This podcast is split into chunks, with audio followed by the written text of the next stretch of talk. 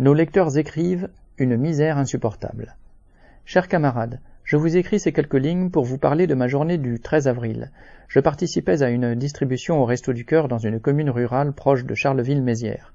J'avais besoin de prêter main forte à celle qu'il m'avait tendue quand j'étais dans le besoin. C'était la reprise de la distribution d'été. Il y avait eu une suspension d'un mois pour reconstituer les stocks. On s'attendait à voir du monde, car un mois sans distribution, c'est long. On a eu 80 nouvelles inscriptions, des familles qu'on ne connaissait pas venant de différents bourgs alentours, un véritable raz-de-marée. À 9 heures, une heure avant l'ouverture des portes, 70 à 80 personnes attendaient déjà devant la salle. 110 familles étaient inscrites ce jour-là, ce qui représente une augmentation de 50% par rapport à l'année précédente. Pour les nouveaux venus, ce furent deux heures et demie d'inscription avant de recevoir leur colis. Des jeunes couples avec enfants en bas âge, des mères seules, beaucoup de veuves qui touchent une pension de réversion et de retraités.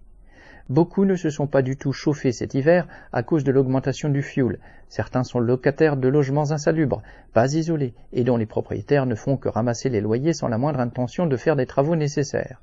On touche la misère du bout des doigts.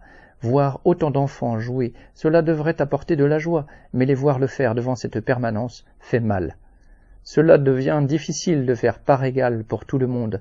Quand la faim est là, on commence à voir des gens s'énerver pour garder leur place, se disputer des portions de viande ou un paquet de pâtes. Cela fait des mois qu'on se mobilise contre le fait de nous piquer deux ans de notre vie. Il faudrait continuer sur l'inflation, sur le chômage, les salaires et les pensions trop bas. C'est insupportable de vivre dans ce système où on finit par considérer que la misère et la faim, c'est normal. Vivement la révolution. Richard des Ardennes.